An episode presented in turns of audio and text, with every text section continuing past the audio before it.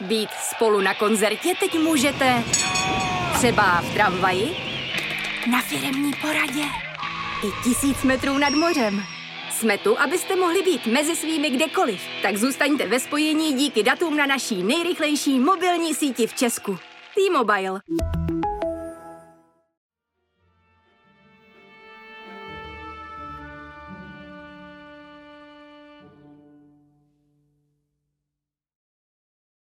Dobrý den, vítám vás u dalšího dílu podcastu Hlas na poušti.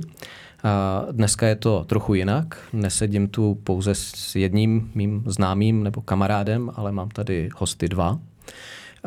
Ten důvod je na snadě, protože se budeme bavit o Polsku. Já sám mám Polsko rád, ale ta moje znalost je víceméně povrchní. Měl jsem možnost párkrát Polsko navštívit. Mám tam nějaké přátelé spíš z řad bezpečnostní komunity, než že bych měl přehled o ekonomice země, o politických vztazích a podobně. A dneska tady mám 2 vzácné hosty. Jsem rád, že oba 2 si dokázali ve svých nabitých programech najít čas a přišli si povídat o Polsku. A budeme si o něm povídat asi trošku jinak, než v českých médiích je běžné. Je tady Jarda Kuchyňa, je tady Kamil Čermák. Proč jsem pozval 2? Kamil je takový to liberálnější křídlo, co se týče názoru na Polsko, a Jarda bych řekl lehce konzervativní. A možná vás poprosím, jestli můžu pár slov jenom kluci o vás. Děkuji za představování. Možná ve vztahu k Polsku. Tak, ve vztahu k tobě je to jasné, protože s kamarádem, s kterým se člověk zná 30 let, tak netřeba se představovat. Pro posluchače ve vztahu k Polsku od 80. let jsem měl štěstí, byť to tenkrát tak třeba nevypadalo, že už za výjimečného stavu jsem mohl jezdit do Polska ke svým příbuzným. Musím, že je to země, do které jsem se opravdu zamiloval už tenkrát, protože ona měla svého liberálního ducha, možná se k tomu později dostaneme. A pak se mi podařilo profesionálně se do Polska 2krát vrátit, takže jsem tam několik let působil, pracoval a žil. V Krakově, ve Varšavě, v Gdaňsku, takže myslím si, že tu zemi mám docela dobře načtenou, mám tam spoustu přátel a je to prostě země, kterou opravdu cítím jako svoji druhou očiznu, kdybych to řekl polsky, druhou vlast určitě. A já možná jenom doplním, že vlastně celý svůj život působíš ve vysokých manažerských pozicích v celé řadě velmi významných podniků. Profesionální štěstí bylo, že jsem vedl zastoupení a všechno to, co aktiva, která měl ČEZ na území Polska nebo má. A musím říct, že dneska se do Polsku dostává a rád vracím je tak, že kromě své pracovní pozice, tak jsem předsedou Svazu moderní energetiky, to znamená té zelené energetiky, řekněme.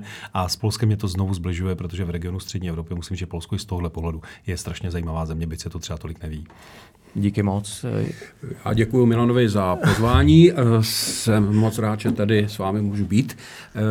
Před rokem 1989 jsem do Polska jezdíval, už tehdy jezdíval jsem tam velmi, velmi často, tak dlouho, až jsem přišel o pas. Dokonce jsem se zúčastnil premiéry Havlovy hry v Teátru po všechnym, to byla audience.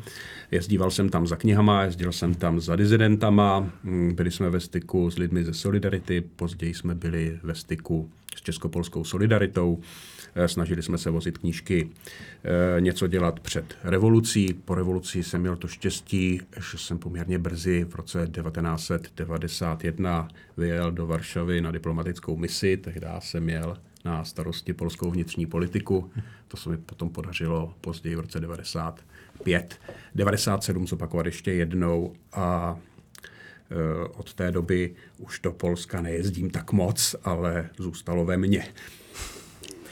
A ten pas, myslíš, že ti sebrali bolševici kvůli tomu, že jsi jezdil do Polska, nebo kvůli tomu, že jsi podepsal chartu?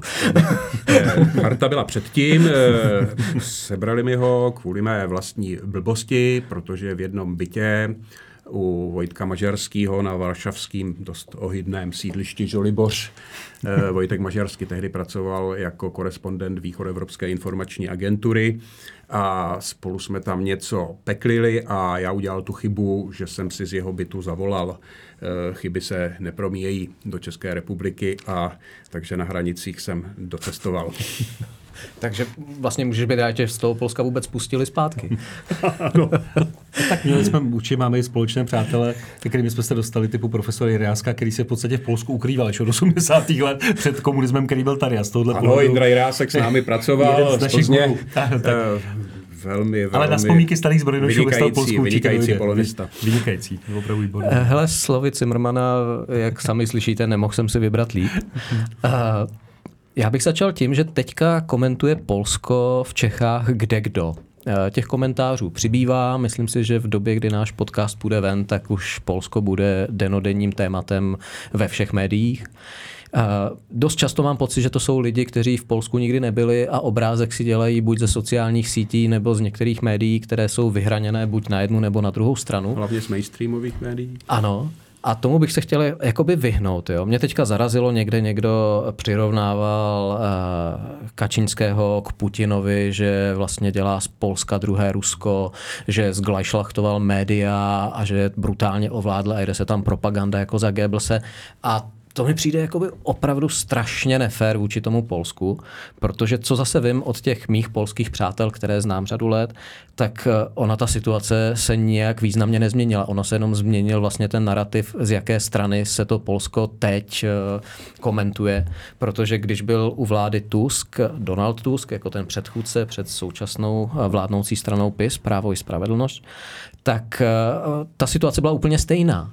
A v Polsku ty změny, ke kterým dochází se změnou vlády, jsou často mnohem razantnější než třeba u nás. To je ten rozdíl.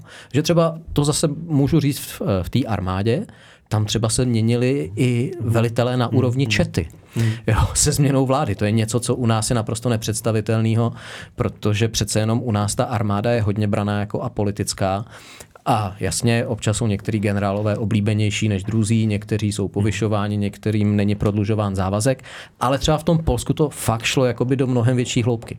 Ale můj dojem je ten, že prostě ty státní média nebo veřejnoprávní média, asi bych měl správně říct, tak většinou tvrdí basu tomu, kdo je u vlády. A když se podívám na vysílání České televize a některé její konkrétní pořady typu 168 hodin, tak si myslím, že bychom je mohli kritizovat úplně stejně, jako kritizujeme veřejnoprávní polskou televizi. A já samozřejmě jako bývalý moderátor České televize bych si je zastával, a to jsme se dostali k jinému tématu, který není asi daleko od Polska. Tedy. Hele, máte pocit, že Právo i spravedlnost dělá z Polska druhé Rusko? Já chápu, že to možná byla nějaká zkratka, nadsázka na sociálních sítích, ale přijde mi to jako silně za hranou. A beru to od tebe vlastně, jak se hezky česky říká challenge teďka pro nás, jakoby tuhle otázku. V žádném případě. Já myslím, že se shodneme v tom, a to mimochodem, ať máme jakýkoliv pohled na Polsko, tak zaprvé to, co říkáš, Milane, je velká pravda. Oni Češi teprve teď začali objevovat Polsko. Myslím opravdu objevovat. Nikoliv ten původní narrativ, který bohužel se podařilo, když tě budu parafrázovat těm bolševikům, tady takový ten názor na to, jak Poláci šmelinářů, což bohužel nechalo strašně silnou stopu v českém národě.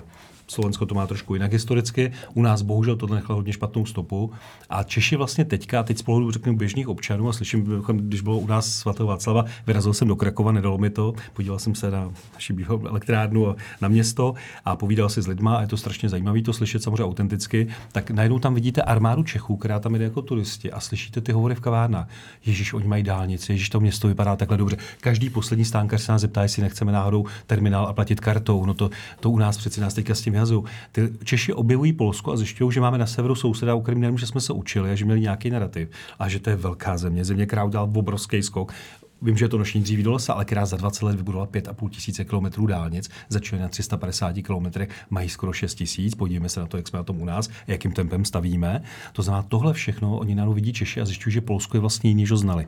Myslím si, že trošičku, a to asi z budeme třeba polemizovat, je to trošku příběh Polska, naopak Poláci mají Čechy nesmírně rádi. Vědí o nás mnohem víc, než by mělo Polsku, běžný Polák ví toho mnohem víc, zná českou kulturu, české kino, mimochodem, což je polský slangový výraz, české kino, když něco opravdu šokézního absurdního.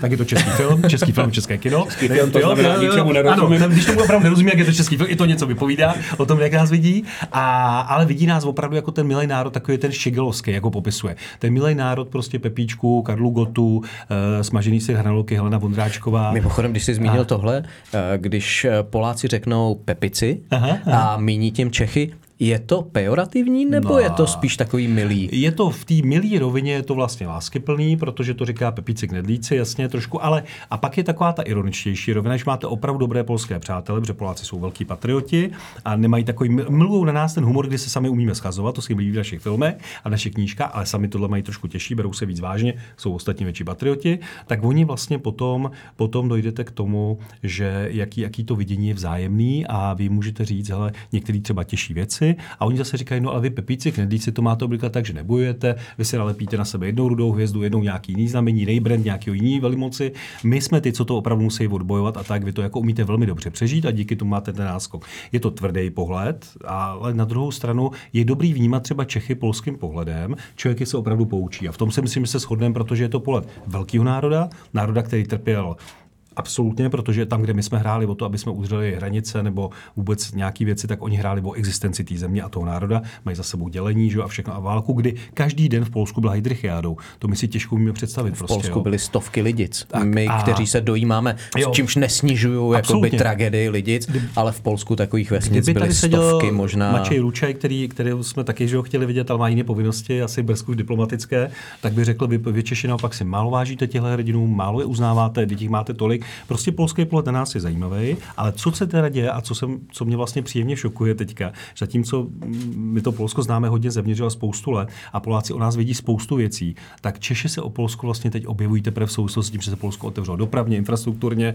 událo jsme zajímavýma mistrovstvíma ve fotbale a teď zjišťují, že vedle máme souseda, který je neuvěřitelně silná a významná země. A v tom si myslím shodneme bez ohledu na názor. A taky souseda mimochodem, který ve své DNA má, že ten režim na východě je nepřítel a vědí, že musí prostě, že se musí vždycky postavit. A to jedno, jestli to Polsko anebo Polsko. Hele, Kamile, tady tě já možná doplním. Polsko má v DNA, že nepřítel je na východě i na západě. A Polsko tohleto v DNA má, protože to Polsko vlastně tu okupaci, kterou si zažilo, jak z ruské strany, tak z německé strany, byla velice brutální. A já, když mluvím s Polákama, Poláci vědí, že mají historicky nejlepší vztahy s Německem, tak jako my. Ale Poláci na rozdíl od nás jsou schopní uvažovat v mnohem delším horizontu a Poláci na rozdíl od nás prostě jsou schopní říct, co ty víš, co bude za 30 let, co bude za 20 let. No. To je to, co já říkám, kdykoliv se bavíme o nějakých obranných strategiích. Oni se nestydí za to, že jsou velká významná země, po Brexitu ještě významnější v Unii. Já se jim někdy směju svým polským přátelům a jim se to líbí, že říkám, vy na rozdíl od nás jste nevstoupili do Unie, vy jste povolili Unii, aby vstoupila do Polska, a tak s ní nakládáte. Ale je také pravda, že i naši diplomati by nám potvrdili, kdyby mohli, že také my se rádi velmi často za to Polsko schováme v tom dobrém, protože oni umějí definovat národní a strategický zájem dlouhodobý. To, co u nás se vždycky rodí obvykle v bolestech a má to určitý short-termismus, jakoby taky, který odpovídá volebním cyklům, tak Poláci díky tomuhle dělení okupacím a všemu a taky díky tomu, co se děje na východě a mají s tím zkušenost, oni opravdu dlouhodobě národní a taky strategický zájem, který je dlouhodobě dobrý prostě pro nás. To o tom, že není pochyb. A to teď ne, to nesouvisí s touto politickou situací. Hele, Jardo, já poprosím znova zpátky jako úplně na ten začátek. Jestli dnešní Polsko je na úrovni putinovského Ruska, anebo jestli je to o tom, že když nějaká vláda v Polsku kontroluje veřejnoprávní média, tak je kontroluje k obrazu svému, je to tak vždycky. Což si myslím zase já, a kdyby to nebyla pravda, klidně mě setři. Ne, s tou polskou televizí, veřejnoprávní TVP1, na tom kus pravdy je, na to se nedá koukat. Tak to prostě je. Kdo si to pustí, tak to nevydrží. Na to se koukat nedá. To je opravdu, to je hlásná trouba současné vlády. Tečka. A bylo to předtím jinak za tým předchozí. Ve volební kampani je to samozřejmě ještě více exponovaný. Ale pozor. Přátelé, opozice má vlastní televizní kanál TVN, velmi mocné médium, které je v amerických rukou a když si pustíte, když si přepnete z polské jedničky na TVN, na tu nezávislou liberální televizi, která se tak strašně líbí českému mainstreamu, tak to je úplně to samé.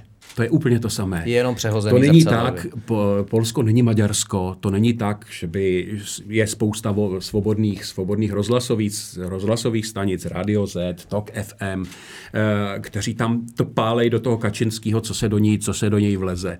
Ty, kteří říkají, že Goebbelsovský Polsko, Kačinský jako Putin, tak zřejmě něco hodně špatného buď vypili nebo šňupali. To je úplný nesmysl. Jaroslav Kačinský je velkým politikem, tečka. On byl několikrát zadupán, zašlapán do bahna, vždycky se zpamatoval, vrátil, má jakousi ideu, jak, kam chce to Polsko dovést. Je to velký politik, který nikdy neměl příliš velké sympatie v České republice. Jeho bratr podobně. Oba dva byli stejní, oba dva prošli stejným historickým postupem. Začínali v gdaňských Loděnicích jako poradci Valenci. Lech Kačinský byl skvělý přes pracovní právo. Jaroslav Kačinský byl vždycky větší politik, patřil k těm, kteří říkali, nechoďme jednat ke kulatýmu stolu, nebavme se s bolševikama, ještě chvíli a ono to spadne, nemusíme s nimi uzavírat žádné dohody. Byl prozíravý a ten rozdíl, co oni udělali na rozdíl od nás, oni vyhráli volby a uměli uchopit moc. Ano, je pravdou, oni vyhodili, co se vyhodit dalo. Ale Kačinský říká velmi správně, to jsme ve volební kampani říkali. Hlasujete-li na nás, my uděláme tohle. Kdybychom to neudělali, tak jsme ten váš hlas přeslechli. Nestalo se to, co se stalo například tady. Ale nutno podotknout, tady je vláda koaliční, Kačinský vládne sám, tady to Petr Fiala nemá tak jednoduché a není moc co závidět. Kdežto tam to šlo poměrně rychle. Hele, jsou to Poláci nepokořitelní vlastenci, které chtěli zničit Rusové, Prusové, Rakušané, nacisté, komouši, nikdy se jim to nepodařilo. V jedné ze šifer, kterou posílala britská ambasáda po výjimečném stavu, kdy se připravovala návštěva Margaret Thatcher v Polsku, tak psali, že čím zoufalejší boj, čím větší nevýhoda, tím zuřivěji bojují. A nakonec oni tam začala v Polsku ta smrtelná choroba komunismu a to jim nemůžeme upřít, na to nesmíme zapomenout a hodně jim dlužíme. My jako všechny země bývalého východního bloku. Určitě. Mě tam zaujala jedna věc. Proč myslíš, že bratři Kačinští nikdy nebyli v České republice příliš oblíbení? To je velmi jednoduché. Zmínil jsem na začátku českopolskou solidaritu. To představovala určitá skupina lidí. Jacek Kuroň, Adam Michnik, Zbigněv Buják, Vladek Prasiňuk, ale později taky Miroslav Jašinský, což byl trošku jiný směr politický, ale zvláště Adam Michnik a spol si mysleli, a lidi kolem gazety Vyborčej si mysleli, že mají copyright na českopolské vztahy. Že tato skupina sdružená kolem tehdejšího premiéra Tadeuše Mazověckého, že tato skupina je ta, která bude nejlépe vypovídat o česko-polských vztazích. Ty lidi kolem Kačinského, který v té době vytvářel novou politickou stranu, která se jmenovala Dohoda Střed, porozuměně Centrum, začali hledat kontakty mezi českou pravici, do české pravice. V ODS se jim to nedařilo, protože Václav Klaus hluboce pohrdal téměř vším polským. Až poté mu otevřel oči dlouho potom Lech Kačinský. A taky našla v Meziparlamentním klubu demokratické pravice v tehdejší Odě a první kontakty, které byly navazovány mezi tak českou konzervativní pravici, českými konzervativci a polskou národní pravicí, křesťanskou pravicí, byly po této linii Kačinský, Kroupa, Pavel Bratinka. A náhle úplně jiní lidi spolu začali hovořit. A na druhé straně samozřejmě Václav Havel, Jiří Dienstbier, Jacek Kuroň a hlavně Adam Michnik drželi zase tu svou linii. Ale už to nebylo tak, že jedni mají pravdu a druzí ne. Byl například velký šok pro Lecha Valencu, byla Česká sametová revoluce. Těch 10 dní, které otřáslo Československem tehdejším, on to nemohl pochopit. My se tady 10 let dřeme, já tady přelézám ploty, my tady hladovíme, my tady stávkujeme. A Havel se postaví párkrát na balkon a game over. A do dneška to těžko vydýchává. Strašně těžko to vydýchával. A právě ty lidi shromáždění, zvláště kolem té vroclavské skupiny lidí, kolem Jašinského, Měčislav Piotrowski, Dučin, to je nutno, Jarek Broda, ty lidi je prostě nutno ta jména říct, protože nejsou známá. Ty říkali, to není možný, to celé nebude dobře, musíme vymyslet setkání Havel Valenca.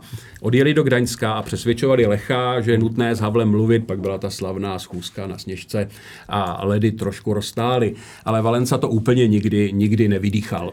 Ale tak my bychom si měli jako upřímně na rovinu přiznat, že zatímco v Polsku ten boj s těma komunistama byl záležitostí větší části národa, tak tady v Československu, kdyby ten komunista byl těm lidem schopný dodat ty jogurty, který viděli v reklamách na ARD, kdyby byl schopný jim dovést ty barevné televize, tak možná tady vládne dodnes, jo, protože vlastně ty lidi, kterým ten režim vadil, vysloveně kvůli tomu režim tady byli ve významné menšině, což v tom Polsku opravdu nebylo.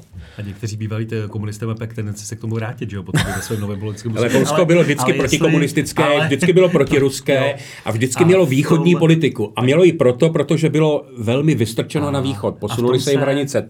Proto i ten vztah Ukrajině dneska nás kryje to Slovensko. V tom se určitě dokážeme shodnout, byť ten můj pohled je určitě trošku jiný. Mimochodem jedna vsuvka, pánové, odpusťte mi to, ale já to tak budu mít samozřejmě celý život jako ex-moderátor České televize. Já si vážím nezávislosti veřejnoprávního média v České republice a můžete to brát přes srdce, protože jsem, jako rozumím, člověk pracuje kdekoliv, ale jednou ČT, navždy ČT v srdci. A druhá věc je, že to, co opravdu se stalo v Polsku s veřejnoprávní televizí, je fakt chucpe. Takže já si bych se bránil tomu přirovnání, že Putin to je to opravdu odporný, jako už se takhle skoro ptát, aby chápu tu challenge tomu, jo. Ale na druhou stranu ta televize, když si člověk pustí, takže to je opravdu poblinkání a že tam vidí v podstatě ten narrativ, který je. Kamile, a máš pocit, že televize je dneska ještě jakoby to nosný médium v době, kdy jdeš po ulici a všichni lidi koukají do mobilních telefonů. Suvka na mě, jak si vážím a vidím to a vidím samozřejmě, sledujeme vývoj na Slovensku, sledujeme vývoj v Maďarsku, sledujeme vývoj z Polsku z tohohle pohledu. Ten můj názor byl vždycky takový, že to veřejnoprávní médium má být nezávislý a má opravdu mít obsahy, má být prostě slyšet independence. A velkého politika se myslím mimochodem,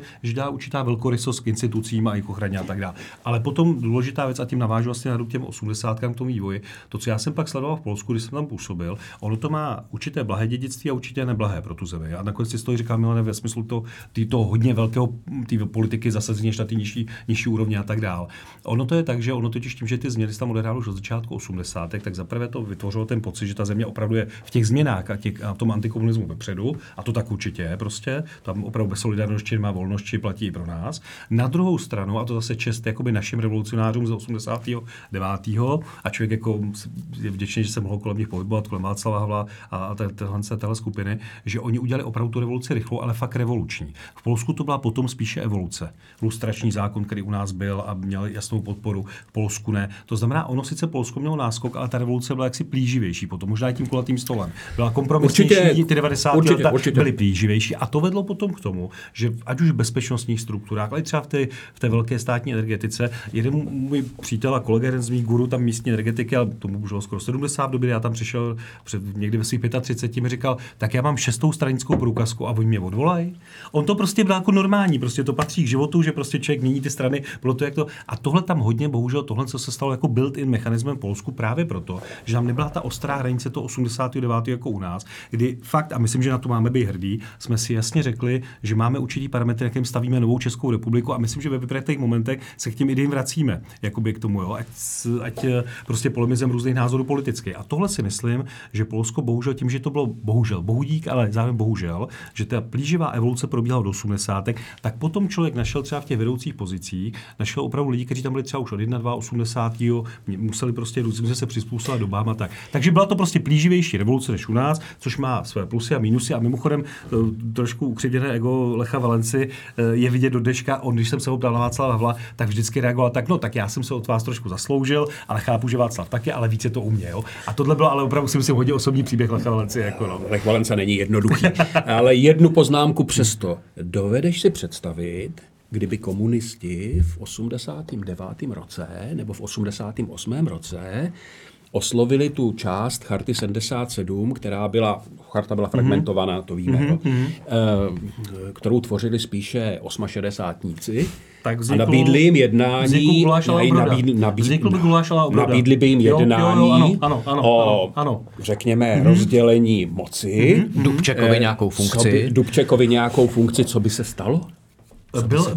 Byl by to strašný guláš a o to víc si vlastně si vážím, znovu říkám, Václav Havel v černém bychom nerozeně by měl a lidí kolem, že to byla opravdu revoluce a utáhli to opravdu v tom revoluční atmosféře spoustu pozitivních věcí, ke kterým my se dneska... To by šel na Václava, kdyby byl nepřítel státu. Jo. Akorát, že ono ta polská, a já si třeba strašně vážím toho, že jsem dostal řád od Solidarity, dneska už od odborového svazu silného, a což když je člověk prezes velké spolky, jako oni říkají, tak není úplně lehký, protože ty vyjednávání jsou těžký, o to víc si to vážím, že jsem z Polska odcházel, tak jsem od nich dostal ocenění významné, ale zároveň je pravda, že ta tradice silných odborů v Polsku, který dělali revoluci, je dělali odboráři, a ty požadavky byly taky často pohříchu jako materiální a samozřejmě taky politický, tak byla vedla k tomu, že ty odbory mají daleko silnější pozici a samozřejmě tím pádem i ta celá v Polsku privatizace, transformace byla daleko víc tažená, třeba odbory mohly souhlasit se zahraničním investorem a nemuseli, a když nesouhlasili, tak prostě tak nebyl. Já když jsem šel na tu elektránu, na tu privatizaci, tak tam vyslali nápisy v češtině Češi běžte domů a já ukřivdě říkám, zrovna my Češi proti my,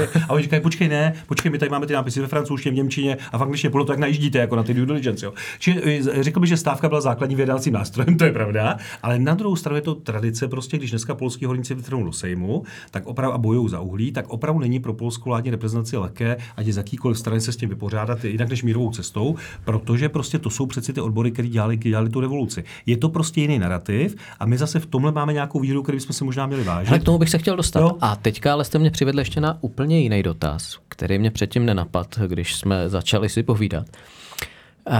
Když se podíváte, jak jsme se vyrovnali s komunistama my a jak se s nima vyrovnali Poláci, je tam nějaký rozdíl? Protože vlastně Poláci měli, že jo, Wojciech Jaruzelský vlastně násilně potlačil něco, co v Polsku vznikalo. Byli tam tehdy i mrtví. A vlastně ve finále, jako ten soud, který s ním byl, to nebylo úplně vyrovnání s komunismem, protože zase byl to Polák a byl to Polák, který bojoval proti Němcům. Dá se nějak porovnat, jestli se dokázali s tím dědictvím komunismu vyrovnat líp než my, protože zase na druhou stranu třeba Poláci teďka řekli, že kdo absolvoval MGIMO, což prostě byla bolševická škola v Moskvě, která připravovala diplomatické kádry, kteří budou vlastně spíš dělat pro Sovětský svaz, než pro ty porobené země, tak tyhle lidi skončili jako velvyslanci. A vlastně 14 dní na to, co tohle Poláci řekli, tak Česká republika vyšle člověka, který absolvoval MGIMO jako velvyslance do Kosova v době, kdy Kosovu je jako naprosto napjatá situace, kdy Američani sami říkají Kosovcům, přeháníte to, sklidněte se. MGIMO je bezpečnostní riziko. Respektive MGIMO bylo bezpečnostní riziko. MGIMO dnes, ty absolventi, kteří zbyli, kteří to přežili a zůstali v české diplomacii, za prvé jich je 5, 6. Myslíš, že na ně v Moskvě nic není? To se nikdy nedozvíme. No, Poláci to vyřešili tak, že řekli, ty kluci tam odjeli na Maskovský gastronomský institut mezinárodních odnasení. Bylo jim 18 let, absolvovali gymnázium, pak věvíčku, tu přípravnou školu.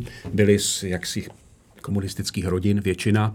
Odjeli do Moskvy a Moskva rozhodla o tom, co s nimi bude. A rozhodla to podle jazykové aprobace. Když někdo dostal jazyk jako polštinu, bylo po něm.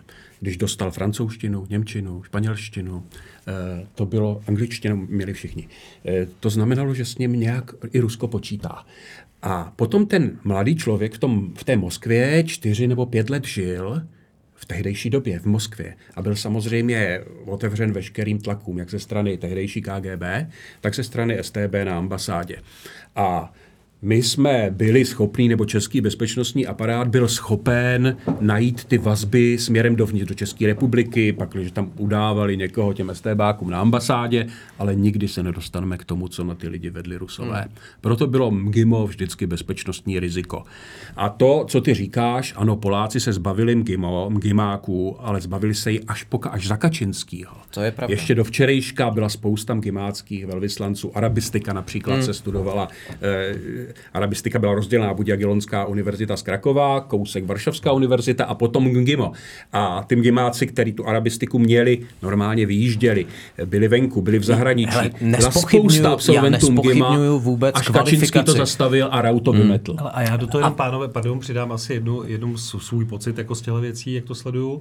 Já si myslím, teď stále otevřeně a všichni, co tady sedíme, tak Polsko milujeme. Já si myslím, že tím Poláci trošku dohání právě mindrák z té trochu gulášové verze těch 90. 90.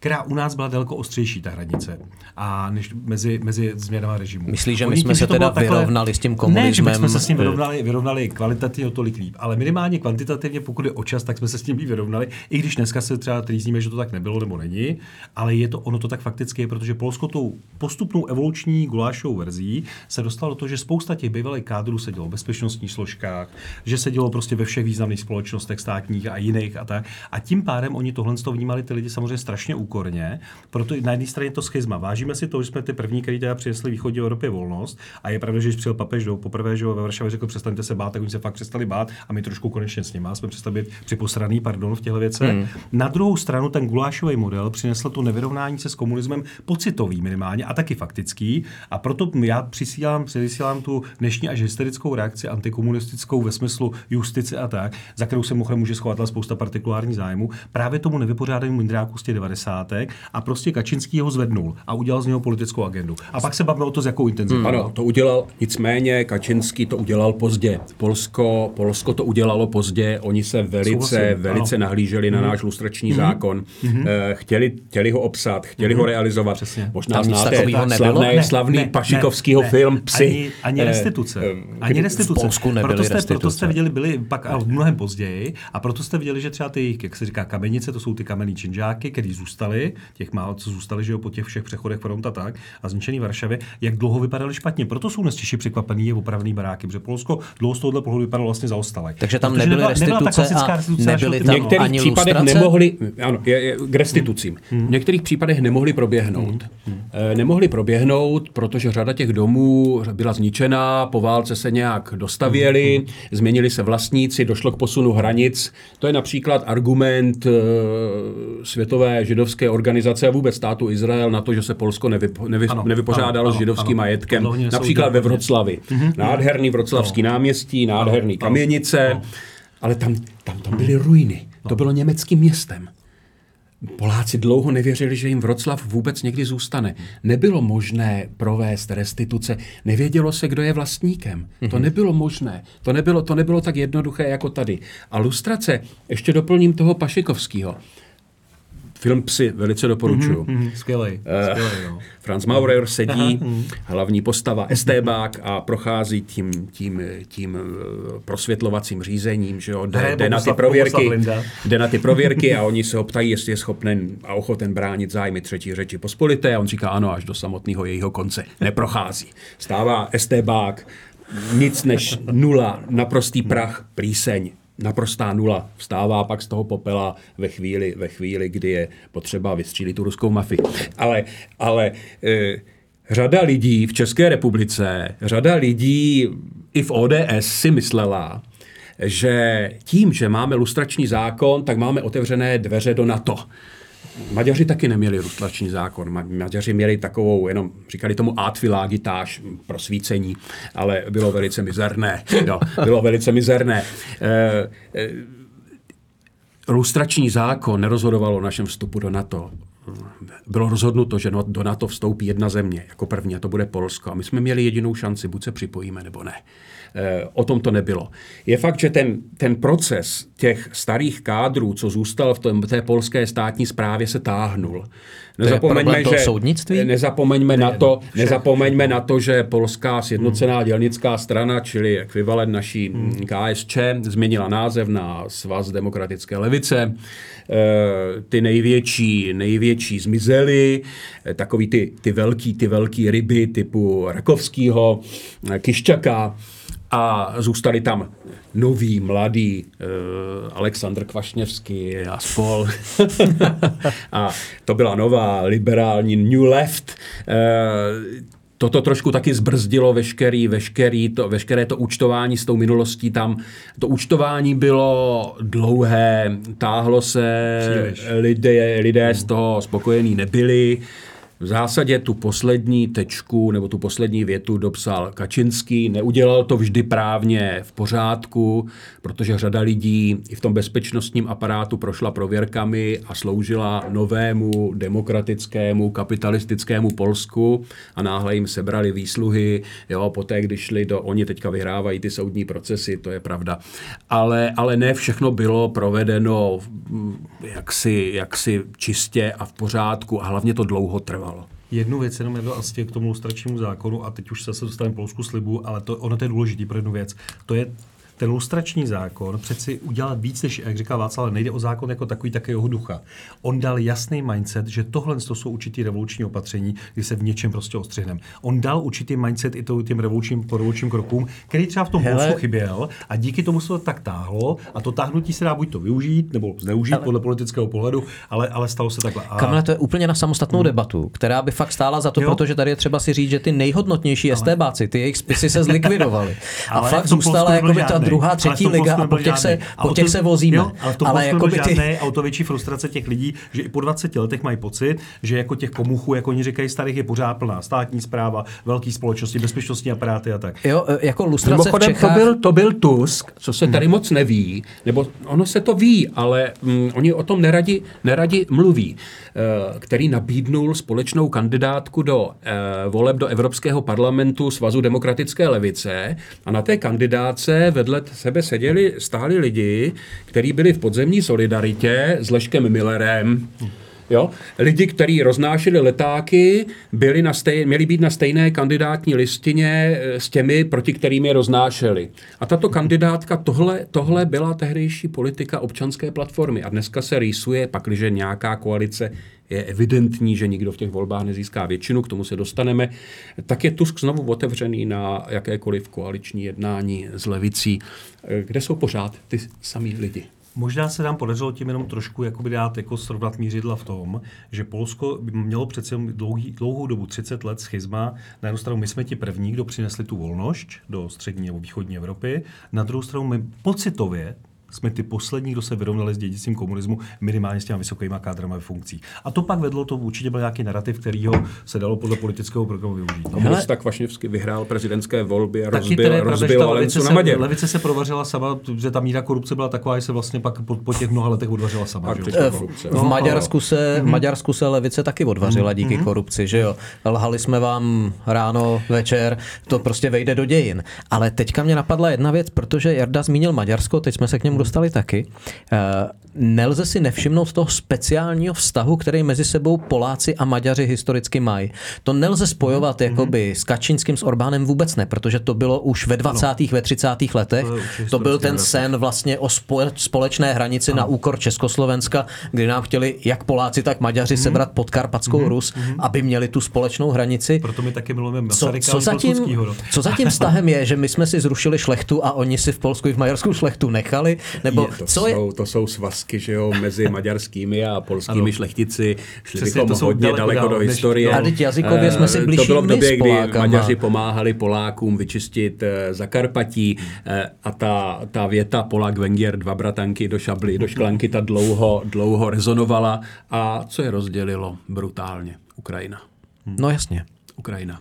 Maďarsko hrálo o svou politika Budapešti. Maďarsko je posttrianonská země. To je ohromný mindrák. Trianon je prostě... To je kříž, Trianon je kříž a Maďarsko nese ten Kristův kříž Trianonu. A není schopné se s ním srovnat. A hlavní akcent zahraniční politiky Budapešti jsou jejich menšiny v zahraničí, včetně na Ukrajině. A hlavní akcent polské zahraniční politiky je suverenita, nezávislost, svoboda a pozor na Rusko. Maďaři v určitém stavu, v jakém se ocitala ta jejich národnostní menšina na Ukrajině byli dokonce schopní zvážit, že by se o jejich osudu lepším, že by byli připraveni se bavit i s Ruskem. Něco takového je v Polsku nemožné. A ta cesta Budapešti a Varšavy se začala rozcházet, rozcházela se pozvolna, ale trvalo to delší dobu. Maďarsko blokovalo členství Ukrajiny v nějakých tělech NATO, NATO Ukrajina, Council a tak dále. A nakonec to dospělo k tomu, že Jaroslav Kačinský přestal posílat do Budapešti ty zvláštní vlaky na podporu Fidesu a Orbána a přímo zakázal před volbami jakékoliv kontakty na vyšší úrovni mezi PISem a Fidesem. Zhoršily se vztahy, existují, je to doložený daty, polský průzkum veřejného mínění CBOS i maďarská Sáčavek přinesly výsledky průzkumu, ve kterým ta relace padá na držku a když jsem se ptal, jestli to už je výsledek jaksi vítězství Putina, tak oni říkali, ne, to ještě není tak zlé, to říkala ta maďarská strana. Ono to je dost zlé, protože ty vztahy padají dolů, ale dnes jsme paradoxně hykednou v situaci, ve kterém se ty polské a maďarské stanoviska k Ukrajině začínají pozoruhodně opět zbíhat. Ale jestli se neurazíte, gentlemani... Nechceš to rozvinout pak ještě. Pardon, ale já bych jenom ještě možná vsuvku, protože možná teď už jsme hodně opravdu pro fajnšmekry, už jsme jako opravdu velké historie, ale já si myslím, že právě tahle geopolitická situace a doba dává šanci udělat autenticky česko-polský vztahy silný. Opravdu autentický, protože ono, nepodceňujeme to, že v momentě, kdy český národ začne opravdu poznávat Polsko, jaký je, ne Polsko legend a mýtů, Poláci začínají poznávat reálný Česko takový, jaký je bez svých legend a mýtů, který mimochodem byli vždycky daleko pozitivnější u nás, než jsme my sami, než opravdu jsme, zatímco my jsme měli ty horší narrativy, tak to je silná reviza. Do toho máme vládu, která je schopná s Polskem fakt stavit dobrý konstruktivní vztah. Nakonec připomenu Důl Turów, který ať to zásluha desítky let neřešený. Premiéra Fialy, Martina Půty jako hejtmana, prostě neřešený a vyřešený. Tohle všechno to znamená, dokáže přijmout, že tohle je velmi silný strategický partner a spojenec. A Polsko mimochodem může vidět, že Češi jsou taky takový. Může nám sundat tu nálepku typu jednou máte takový brandy. Myslíš, že to neohrozí i takový kiksy, jako bylo třeba hlasování teďka o novém migračním paktu, kdy Česká republika vlastně šla proti Polsku? Já si myslím, že to souhlasím s Jadou, tak jako jsou některé staré historické přátelství a sentimenty, tak jsou teďka nové výzvy, které nás fakt můžou spojit. A ta pro mě, a přiznám, že pro mě určitě je strašně důležitý, že ten severní spojenec, náš partner a přítel, přestože jsme si léta to měli takový vlastně složitý a taky máme nějaké resentimenty po 38. a takže záloží. Takže tenhle ten parťák opravdu geneticky doslova. Ví, kde je jeho protivník, nechci říkat slovo nepřítel, ale dneska už tak je v podstatě, ví to. Rusák nám to říká otevřeně, že jsme jeho nepřítel, tak hlásí, takže pojďme to a přijmout. Oni se nebojí to artikulovat, prostě nebojí se artikulovat, že chtějí být velkou a významnou zemí v Evropě, střední v Evropské unii. To ty víš líp než my, Milane, že oni do armády dneska, tady se vede debata o 2%, jako to bylo něco úkorného. A často často to kritizují ti, kteří adorují tu komunistickou velkou armádu, kdy i v 80. letech bylo 6-7% normální. Přesně tak. A bylo 420 bojových letounů, nikoli 14 a tisíce tanků a tak. Tak jestli máme mít, a oni Poláci mají dneska už zákonem 3%, jestli se nemýlím, ale chtějí šáhnout na víc. Oni mají skrytě mnohem víc. Tak, a tam mají mimo rozpočtový fond. A budeme tady mít souseda, který zaplať pámbu, ví, kdo jeho nepřítel, geneticky nepochybuje o tom, není rozdělený, v tomhle není rozdělený na půl. Mluvíme o rozdělených zemí ve střední Evropě, v tomhle fakt rozdělený nejsou. Ještě má takovouhle, řekněme, mocnou sílu a je připravený nás mít jako partnera, spojence a snad i kamaráda. Kamila, tam ještě jedna zásadní věc. Poláci nejen vědí, kdo je jejich nepřítel, ale Poláci na rozdíl od nás vědí, kdo je jejich spojenec. Poláci jednoznačně si uvědomili, komu vděčí za svoji svobodu, komu vděčí vlastně za vznik a obnovení Polska v podstatě ve 3 konfliktech, ve 2 žhavých a v 1 studeném. Že prostě to jsou Spojené státy. Zatímco Česká republika to neustále se snaží jakoby mydlit s kdekým, hlavně se jako někde moc neukázat, že by někdo byl. A v tomhle je ta síla toho Polska a to je třeba to, v čem, díky čemu nám, co se týče obrany a armády, Polsko hrozně ujíždí. Protože Polsko to deklarovalo jasně a nestydí se za to, že sází na Spojené státy, protože Spojené státy na rozdíl od řady zemí, na které my dneska spoléháme, svoje spojence nezradili. A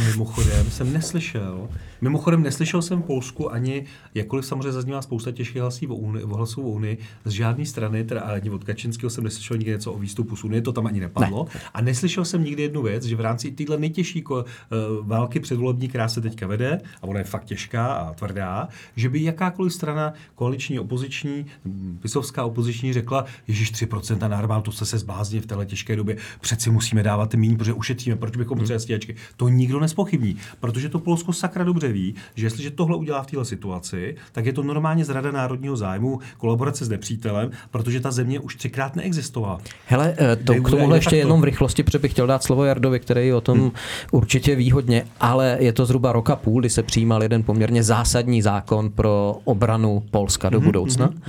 A teďka nevím, nechci kecat z hlavy, kolik má Sejm členů, 460 nebo nějak tak. 460, a protože ano, z těch poslanců, kteří hlasovali proti, jich bylo 5. 5. Umíš si představit něco takového jako by v Čechách? Prostě v Polsku je opravdu úžasný to, že když je nějaký státní svátek, tak v Čechách se rodiny i ty děti těší na to, že vypadnou pryč, že pojedou v zimě na lyže, v létě někam. V Polsku ty rodiny opravdu jdou a prožívají ten svůj státní svátek, že mezi sebou mluví o tom, co se ten den stalo, jak je to významný pro Polsko. V tom je ten ohromný jakoby rozdíl a to je to, co já třeba Polákům jako tiše závidím. Každý poslední taxikář v Poznaně, v Gdaňsku, v Krakově, nakonec i ve Varšavě dokáže vysvětlit nejenom, jakou kudy jede, ale jakou to má historii, ta země, je to jeho země, takže ten patriotismus je opravdu zdravý. Tady se často teď mává fanglema v barvách, ale spíš jako, že je východní vítr a spíš se ta vlajka zneužívá. Tam to mají opravdu tak, že oni jsou prostě vlastenci a proto by nemohl žádný politik dovolit být proruský, proto by nemohl nikdy někdo uspět ve válce před volbama, by nemohl uspět s tím, že by v tom předvolebním boji, že by zpochybnil třeba výdaje na obranu, aby tím oslabil ten národní zájem. Tohle si myslím, že tam se shodneme bez rozdílu na to. A to je tady určitě shoda, ale tady asi nehledáme. Ne, ale chceme lidem přiblížit vymezit. Oni o nás vědí víc, než my víme o nich, četli víc našich knížek, viděli víc našich filmů. Mají nás lépe přečtenější, jsou určité stereotypy, to samozřejmě přetrvává. Jedna věc, druhá věc, polexit není na stole, nikdy nebyl, ale vize Jaroslava Kačinského či Moravěckého je trošku jiná o vize Evropské unie, než má třeba tady v České republice pan ministr Martin Dvořák. V žádném případě diskuse o tom, že by Varšava podpořila takové změny základních smluv v Evropské unii, aby se připravila o právo veta v zahraniční a bezpečnostní politice, to tam neslyšet. Uvidíme, co se stane, když se k moci dostane Tusk, ale je pravdou, že ten konsenzus, co se bezpečnosti týče, tam existuje napříč těmi politickými stranami a určitou výjimkou jsou pouze ty někteří ošolomy v konfederaci. A ruská experience je značná. V roce 2008, když byla Gruzie, tak mě byl slavný projev Lecha Kačinského, že budou pak následovat baltské země, Ukrajina a pak my. Všichni se tomu na západě smáli. Západní intelektuálové se vždycky smáli tomu, co zaznívá z Varšavy k Rusku. Brali Polsko jako rusofoby přihlouplé, ale jejich historie je taková, jaká je. Těch mrtvých bylo příliš mnoho. Národ, který si projde takovým traumatem, jako byla Katyň, bude mít vždycky jiný vztah k Rusku než Belgie, nebo Španělsko, nebo Itálie. Tak to prostě je. Ten konsenzus je tam větší. Co se Ruska týče, o tom pochyb, myslím. O tom nejsou pochybnosti. Hele, já se zeptám ještě na jednu věc. Já jsem třeba před lety úplně náhodou narazil na existenci bojující solidarity. To je příběh, který podle mě v Čechách, možná se pletu, třeba jsem byl jeden z mála, který o tom nevěděl, ale mám pocit, že tady v Čechách jako není známý, protože my známe solidaritu Lecha Valesu, jakoby tu relativně ale nenásilnou. Ta solidaritu Valčonca tady taky nebyla tak silnou. Což byl vlastně tatínek dnešního polského premiéra Mateuše Moravěckého. Mimochodem Mateuš Moravěcký ještě jako puberťák, jestli to tak můžu říct, že ho tak ho donutili polští tajní policisté, aby si sám vykopal hrob a jako opravdu jako. A ta bojující solidarita, tím, že to, že o ní nevíme v Čechách, já mám pocit, že nebyla akcentovaná ani v Polsku. Jaký... Určitě byla. Kornél Morawiecki je známá postava.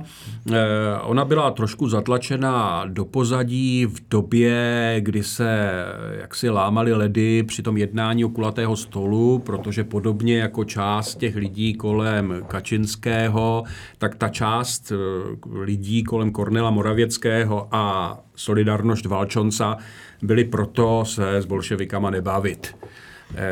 Kdežto Geremek, Kuroň a spol, ty samozřejmě tlačili Valencu k tomu, že je potřeba začít jednat. Ona úplně tam potlačena není, myslím si. Bylo tomu taky za vlády Donalda Tuska? Tusk nepotlačoval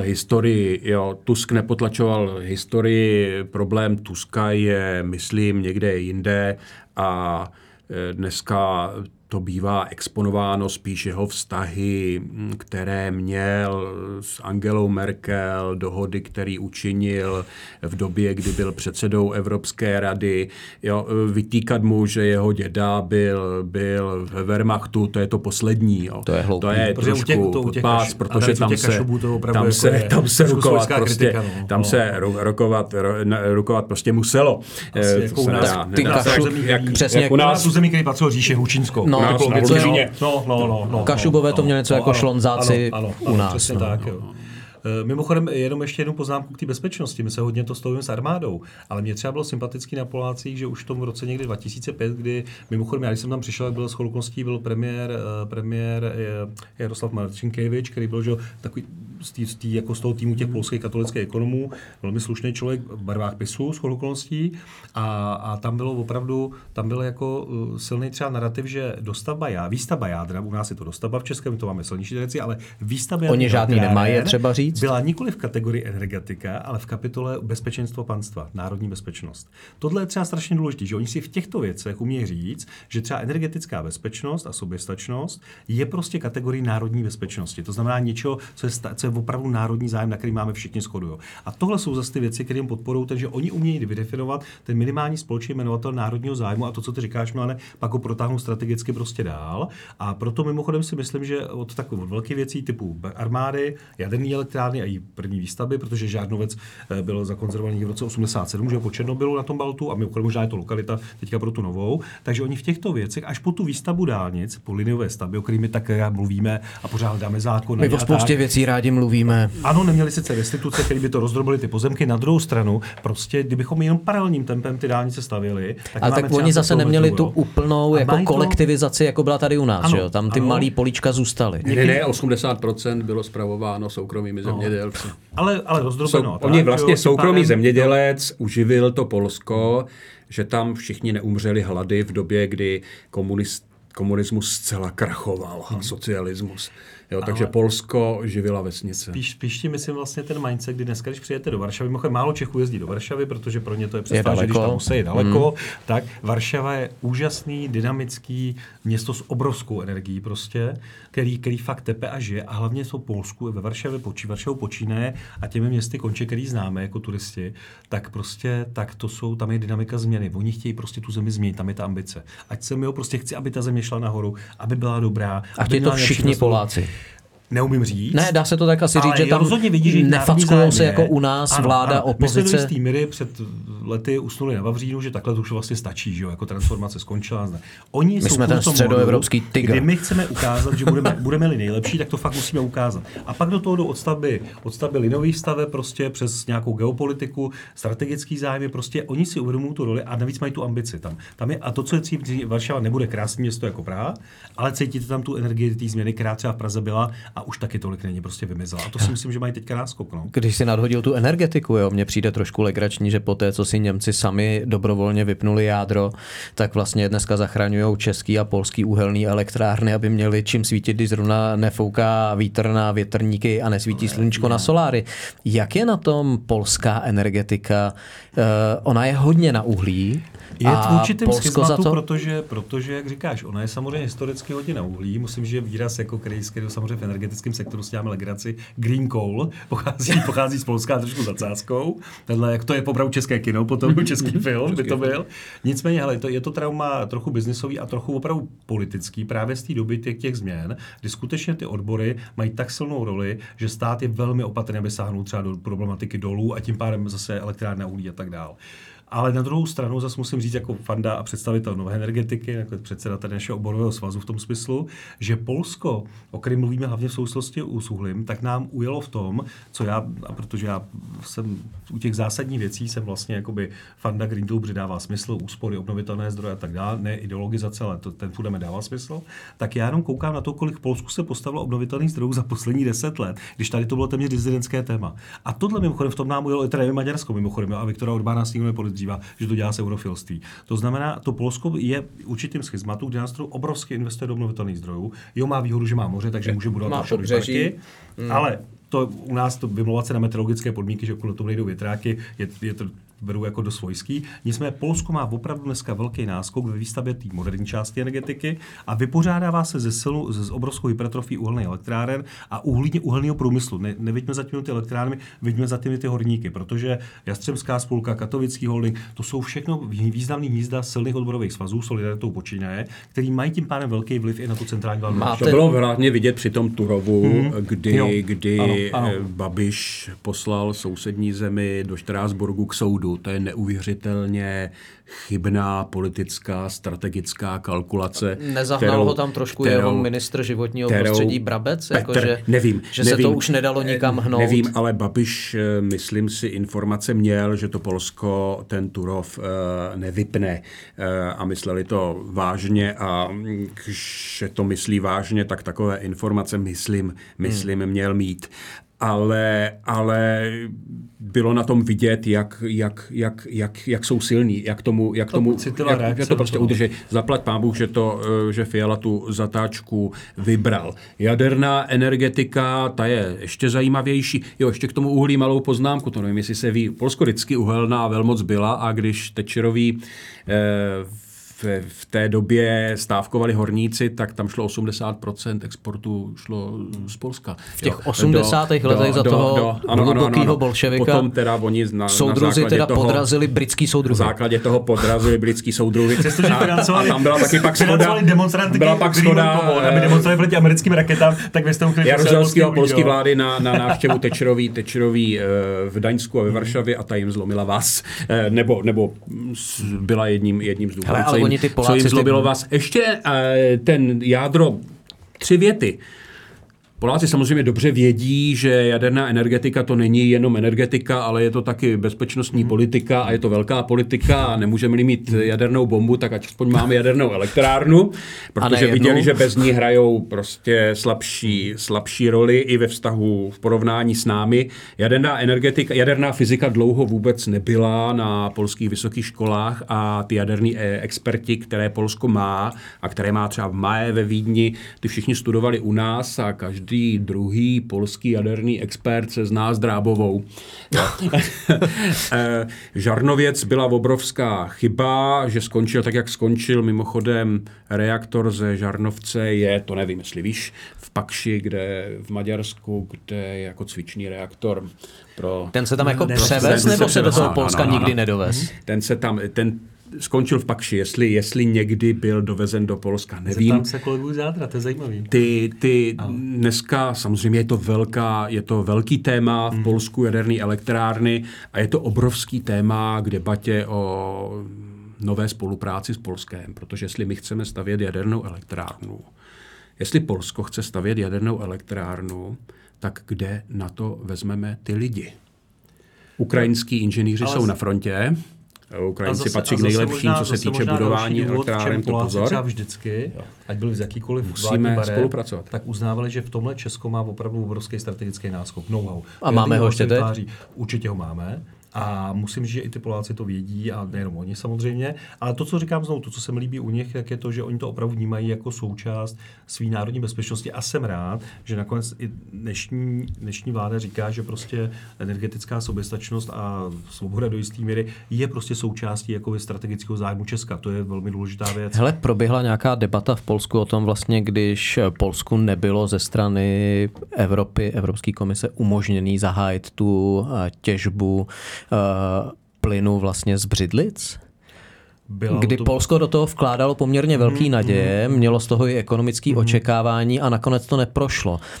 Uvažuje se o tom, nebo to je už uzavřená věc a v Evropě z břidlic prostě těžit nebude? Nevím, na rozdíl teda je fakt, že mají zase výhodu, že tohle třeba není ani téma, nebo nezaregistroval jsem to, nechtěl jsem to třeba v předvolební kampani, že by někdo to jako politickou kartu. Shell gas není na stole. Tak, není na stole a pak si taky myslím, že přeci jen pro Polsko strategický zájem, strategické partnerství prostě se Spojenýma státama je pro Polsko jakoby vždycky mnohem víc, než to. A to je, ať se to drží ve vztahu teďka k tomu, co se děje v Rusku nebo armádě a tak dále. Takže si myslím, že oni tohle z toho zase vnímáno nějakou geopolitikou, tak to není téma, který by jakoby je strategicky ničilo. To je pravda, ty Američani jsou partneři strategický a Varšava by nikdy neudělala to, co třeba dneska udělala Budapešť, protože dnes, když jsi v Budapešti, tak ti Orbánovi lidé řeknou, hele, my musíme tu administrativu jako vyčekat, tu demokratickou.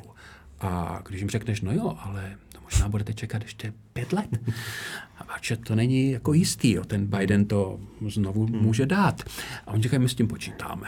Jo, tak něco takového, nechat to jako vyčekat, nechat prostě jednu administrativu, že si dáme přestávku, to ve Varšavě není vůbec myslitelné. Ne, protože oni skutečně, ale oni zase na druhou stranu toho strategického partnerství jak investují, že jo? Mě třeba fascinuje, ještě poslední možná k té energetice, mě fascinuje, jak Poláci, přestože jsou hrdý národ, jsou nacionalisti z našeho pohledu, nebo dneska z toho evropského, kdy je to téměř sprostý slovo. Akorát u nás je to takový smarchantělý slovo tím, co se děje. No.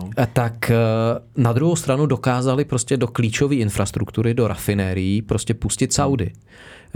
Bez ohledu na to prostě, já si nevím představit tu diskuzi v Čechách, jako pouštíte se muslimy prostě a Saudové, Bůh ví co, že jo, nosej ten hadr na hlavě, aby nám to neodmontovali a neodnesli. A v Polsku tohle prostě prošlo a nevšiml jsem si jakýkoliv diskuze a dneska prostě mají hmotu, která se jim prostě ze Saudí vozí. Oni se prostě, myslím, že to je o tom celkovém pocitu národního uvědomí a sebevědomí toho zdravího. Ne to, že chvíli jsem za mindráko, neplazím se a pak jsem jako nabubřelý burana. A to opravdovýho jako vlastenectví, jako oni se cítí jako velká země. A v té Evropě ještě víc teďka. To znamená prostě, oni jsou jako z tohohle pohledu, oni se cítí jako velcí globální hráči. Nejenom na dvorku střední Evropy, ale v globálním rozměru. Ostatně to strategické partnerství s těma státama to dokazuje. A takže v tohle pohledu oni opravdu hrají velkou hru. No. Tady tu hru neodhrála zahraniční politika, nýbrž Orlen a grupa Lotos, protože byť to Polsko chce být tím hráčem, tak zrovna Blízký východ tam nikdy tím hráčem nebudou. A tam budou tahat za kratší konec úplně vždycky. Modus operandi je jasný, že jo. A jmenuje se Izrael.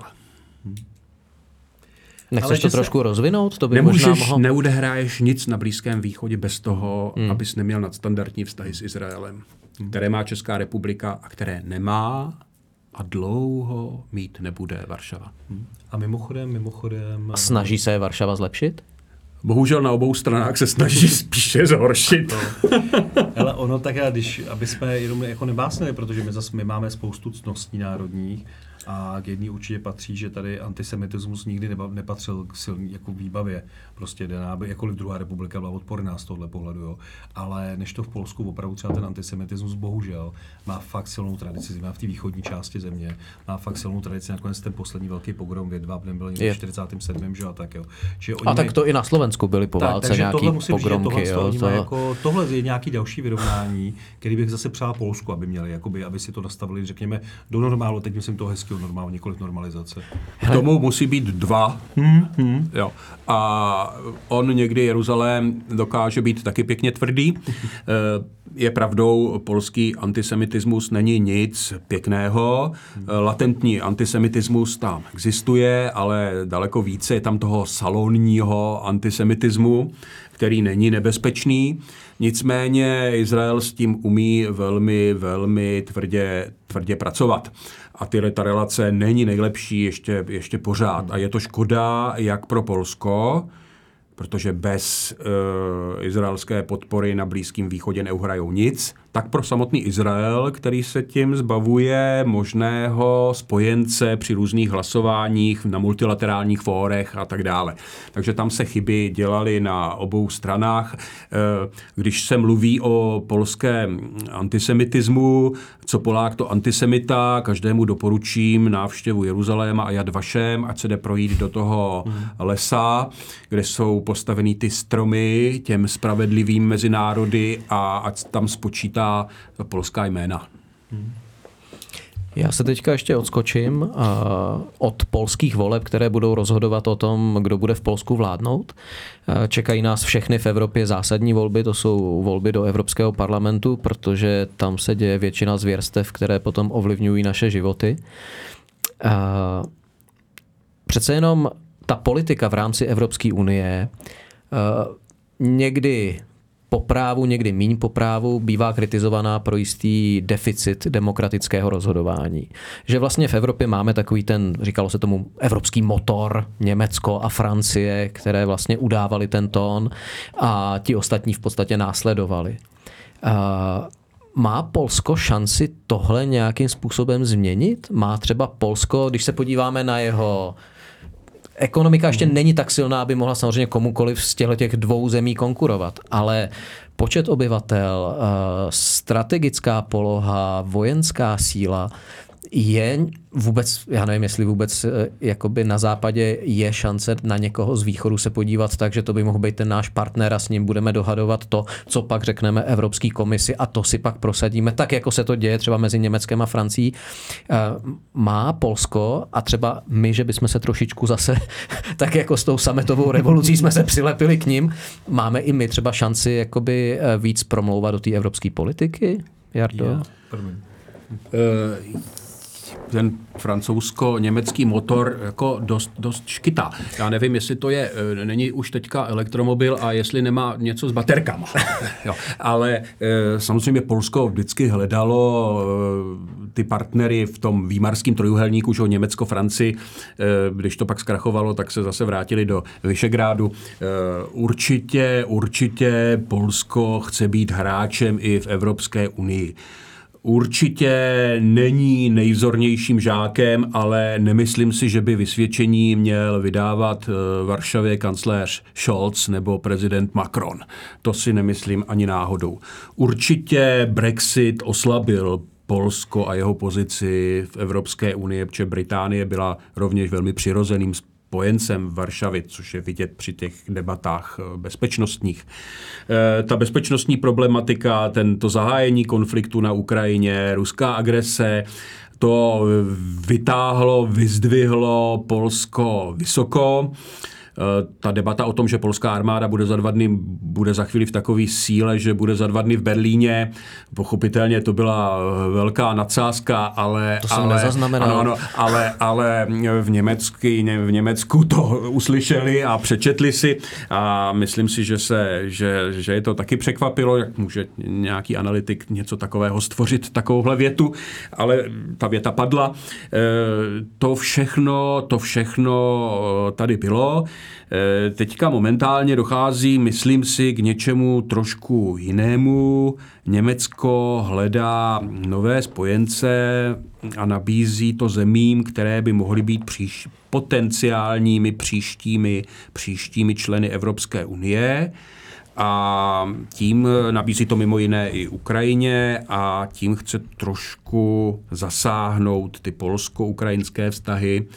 A samozřejmě zůstane-li u moci současná polská vláda v nějaké podobě, buď s koaličním partnerem, úplně to nevidím, abych se přiznal,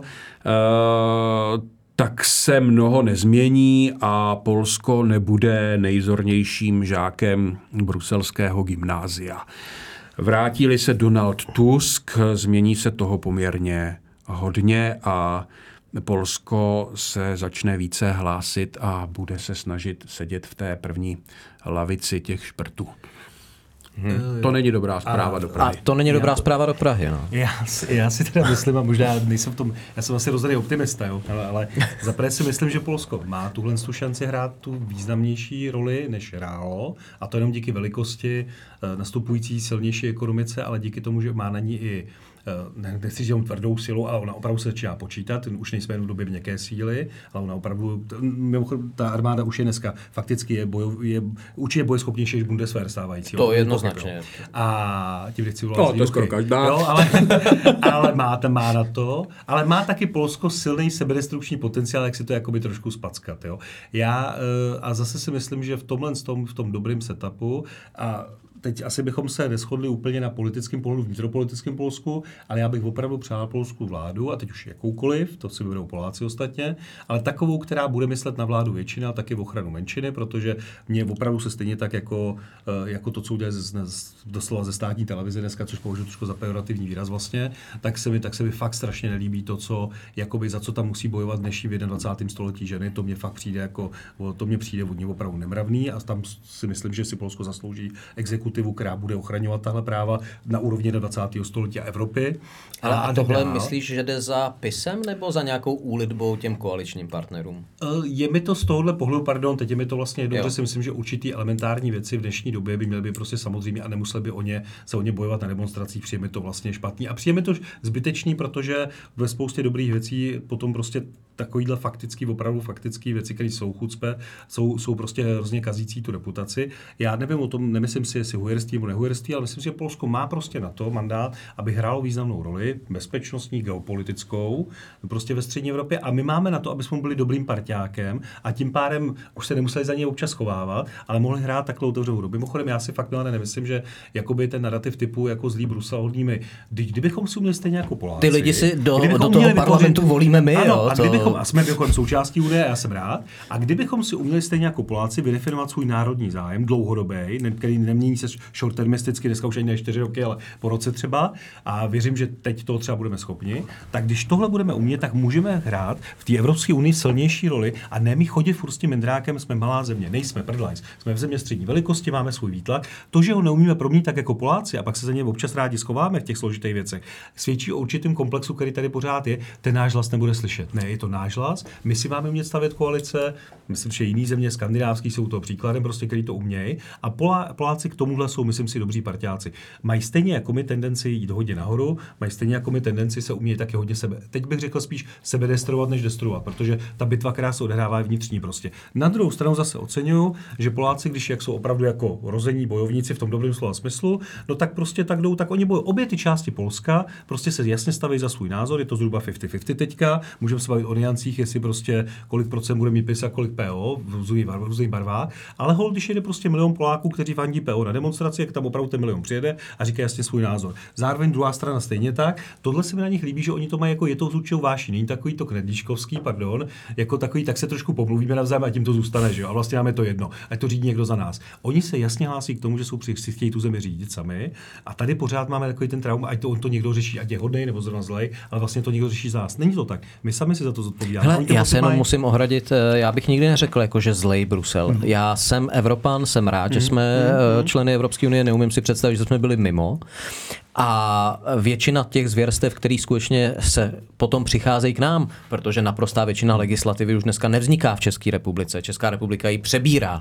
Ty poslanci hlasují o něčem, co prostě odhlasovat musí nebo přijde sankce. Ale většinou to vzniká na úrovni těch silných národních států, který to dokážou protlačit v rámci komise.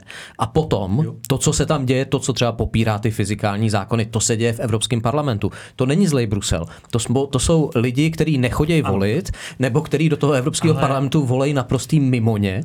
No. A to je ten výsledek. Jenom když člověk jako já fandí Green Dealu jeho podstatě a šíří to ve svém povolání, tak samozřejmě potom pro nás, co tomuhle bez jakýkoliv ideologismu z jedné nebo druhé strany fandíme, tak pro nás samozřejmě pak Euro 7 je opravdu taky chucpe, protože ono to vlastně kopne do té podstaty těch dobrých věcí a otočí to mindset. Když se dneska zeptáte na zelenou tranzici většiny Čechů, tak a to víme z těch výzkumů, zase v tom svazu, tak 70% říká, že zakážou nám spalovací motory. No, protože ten narrativ si ještě sami zprzníme, když to vezmu my jako Evropa tím, že bychom zavedli něco takového, co vlastně podsekne jak ty automobilky teďka, tak ten rozvoj elektromobility. Zaprvé utíkáme, ale jako jednoduchý je to, když chceš chránit planetu, tak prostě ji musíš chránit s lidma, který nepadají na hubu. Takže nemůžeš úplně zabít ekonomiku, proto musí to být v nějakém souladu. A pak ty lidi jsou schopní to pochopit, když na to mají.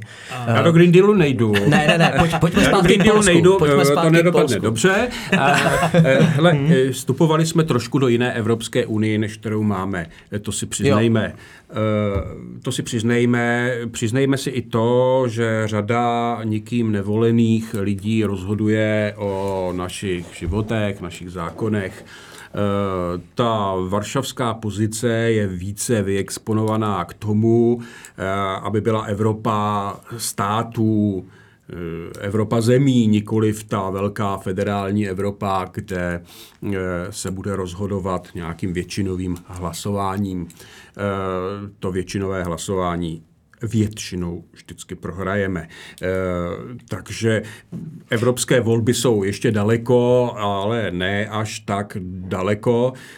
Právě ty poslední polské evropské volby dopadly pro tu liberální část dost špatně, právě protože se spojili ty liberálové s těmi komunisty a to řada voličů nevydýchala. Problém polských žen si myslím, že není tak velký, jak je představován. V tom mainstreamu to si myslím, že tak za zle není a ta televize už naposled, jako jestli se jim ty zprávy nelíbí, jak si přepnou jiný kanál. Já chci říct jenom jednu věc. Jako do jisté míry vnitřní politika té či které země je jejich vnitřní záležitostí a my to musíme nazírat českými zájmy. A ta otázka zní, jaké jsou zájmy České republiky nebo co by pro Českou republiku bylo lepší, když bude v Polsku vládnout X či Y. Jo, a to nevím, jestli tato otázka, jestli ji lze české vládě položit, protože dostanete 5 odpovědí různých. A ty jsi to vlastně uzavřel, jo? My se vždycky snažíme s těma lidma, se kterýma se tady bavím, diskutuju, se snažíme vlastně vždycky sformulovat něco, co by mělo zaznít v tom veřejném prostoru, aby si lidi řekli, hele, tady se upozorňuje na něco, co se děje a jde to špatně. A já mám pocit, že my furt řešíme, řešili jsme Slovensko, kdo by měl vyhrát, řešíme teď Polsko vlastně, kdo by měl vyhrát. Z té naší debaty Poláci si stejně udělají, co chtějí, Češi jsou ty poslední, kdo by jim tam měl ordinovat vládu.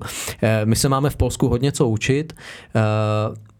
Napadá vás něco, co bychom mohli třeba doporučit lidem, který známe, který dneska reálně vládnou ve vztahu k Polsku? Já myslím, že to je přesně ten minimální společný jmenovatel, na kterým jsme se shodli a několikrát zopakovali. Za prvé, Polsko je v dnešní geopolitické situaci nativně náš významný partner, spojenec a může být i přítel, když se tak obě strany budeme chovat. A teď to myslím jako slovo do vlastních řad. A ano, já si k tomu neodpustím to, že ať už to bude jakkoliv, a je to vnitřní volba Polska, tak bych přál Polsku takovou vládzu, jak oni říkají, to je širší pojem, jako by to vládnutí, taková jako governance řekněme, která to Polsko bude spravovat a řídit tak, aby dosáhlo toho, co teďka má, posunulo to dál, hrálo tu významnou roli, já bych si to přál, aby Polsko hrálo tu významnou roli ve střední Evropě, vědělo, že má nás velmi dobrýho partnera a myslím si, že teď je to nastaveno velmi dobře, že teď máme tu unikátní šanci a navíc se navzájem fakt poznáváme, poprvé asi v historii autenticky a nejsou v tom žádný boje a zášti, naopak. No a v neposlední řadě bych fakt přál Polsku, ano, přál bych si jako člověk, občan s nějakou vírou prostě učí, aby ty hodnoty typu, ať je to ochrana menšin, žen, ať je to nezávislost médií, který mají mít svoji nezávislost, aby tam byla, ale co je důležité z českého strategického pohledu, že to Polsko je ten náš strategický parťák, který ho v této situaci prostě potřebujeme a máme se snažit o to, aby ono potřebovalo nás a tak nás vidělo. A my máme taky přidat do toho stavu. Řádu věcí z toho podepisuju s tím, že já bych si přál, aby jsme my hráli tu nejdůležitější roli ve střední Evropě. Je to samozřejmě umění možného. Jo. Když si mi říkali, když vyhrál Tusk poslední své volby, tak mi ta část toho jeho tábora říkali, no, Jarku, teď už nebudete jezdit do Berlína, že jo, a budete poslouchat, vyřiďte ve Varšavě. My už si to vyřídíme sami. Hele, možná na závěr, jestli máte čas, vyražte do Polska, stojí to za to, v zimě do Beskyt klidně na lyže, v létě do Polska k moři, na podzim a na jaře do polských měst. Stojí to za to, udělejte si názor sami. Díky za váš čas, že jste přišli. Díky za pozvání. Moc děkujeme. Ahoj. Díky. Ahoj.